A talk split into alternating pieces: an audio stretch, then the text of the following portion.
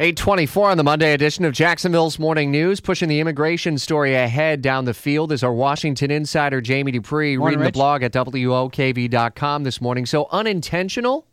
That's what the feds say that it was unintentional, a simple internal mistake, not an effort to get around a federal court injunction that led to 2,000 people getting extended work permits and in a time frame that was only that, was only supposed to be available under those executive actions on immigration by President Obama. But remember, those have been put on hold by a federal judge. In fact, it was three months ago yesterday that that came down. In a legal filing, the feds say it was a computer mishap in the systems of the Immigration Service that allowed those work permits to be wrongly issued, even though officials said that they'd taken all kinds of steps to stop that work from going through because of the injunction, but it happened anyway. I'm sure critics of the administration will have a reaction of, sure, it was a mistake, that kind of thing, but that's the story being told to a federal judge. A one time computer mishap? Have they got it confirmed or have they uh, got it corrected? Well, we have had a few things go wrong on this front several times, uh, but they say that this is uh,